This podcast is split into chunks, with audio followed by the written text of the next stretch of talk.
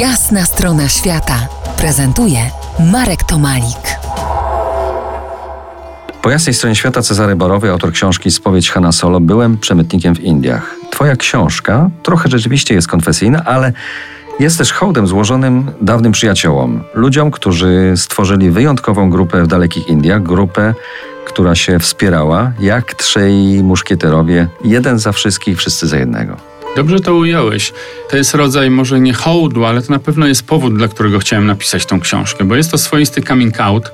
Też się obawiałem reakcji, bo jednak jest to przyznanie się do pewnych działań nielegalnych, ale chciałem, y, żeby została w pamięci grupa 200, 300, kilkuset osób młodych, którzy na Dalekim Wschodzie stworzyli społeczność, praktycznie wspólnotę, ponieważ mieszkaliśmy tam na stałe, wszyscy się znaliśmy, lataliśmy non-stop, więc ciągle się spotykaliśmy, jak nie w Katmandu, to w Madrasie czy y, w Singapurze. I mm, zawsze można było liczyć na przyjaciół, zawsze można było liczyć na wsparcie. Nieraz y, były takie sytuacje, że ktoś, nie wiem, przeszacował swoje możliwości finansowe, za dużo zainwestował, stracił te pieniądze, potrzebował wsparcia na prawników, na, na inne działania, zawsze mógł od kogoś pożyczyć pieniądze, a jak nawet, nie zawsze nawet to była pożyczka, bo zdarzały się sytuacje, że to były po prostu ściepki, zrzutki i oddasz jak kiedyś będziesz miała, jak nie będziesz miał, to też jest dobrze.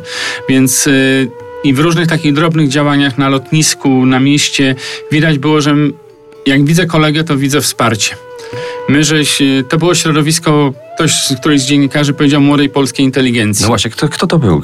Kim byli ja dołączyłem ludzie? do grupy, którą kierował e, lekarz kardiochirurg i lekarz laryngolog. W innej był prawnik. Gdzieś byli też dziennikarze, orientaliści. No ja jestem po ogrodnictwie, historia, najróżniejsze y, kierunki studiów, ale wszyscy też mieliśmy, to było krótko po y, karnawale Solidarności, po stanie wojennym. Wielu z nas było zaangażowanych w jakiś kolportaż dróg, w drobniejsze takie działania i to się przeniosło. Tam nie było jak jakby takiej złej konkurencji, myśmy się wspierali i, i to było fantastyczne i dlatego chciałem to opisać. A dlaczego tak się zdarzyło, że trafiłeś do sanatorium? Wyjaśnij, bo to w slangowe też.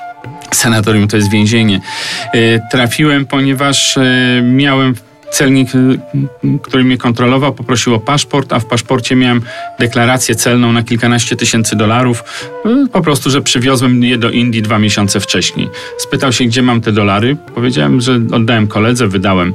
Jest to opisane w książce, ale w każdym razie nie miałem. Miałem deklarację, że przywiozłem, a pieniędzy nie miałem. No mogłem wydać, mogłem zgubić cokolwiek. I grupa cię nie zostawiła. No, grupa mnie nie zostawiła. Oczywiście dzięki grupie i raz, że tam to przeżyłem, bo warunki są dosyć trudne, tak mówiąc, delikatnie. No i dwa, wyszedłem i za kilkanaście minut zmienimy nieco temat i cofniemy się jeszcze bardziej w czasie. Spróbujemy zedrzeć zasłonę naszej wiedzy o czasach kolonialnych, o Imperium Brytyjskim na subkontynencie indyjskim. Zostańcie z nami po jasnej stronie świata. To jest jasna strona świata w RMS Classic.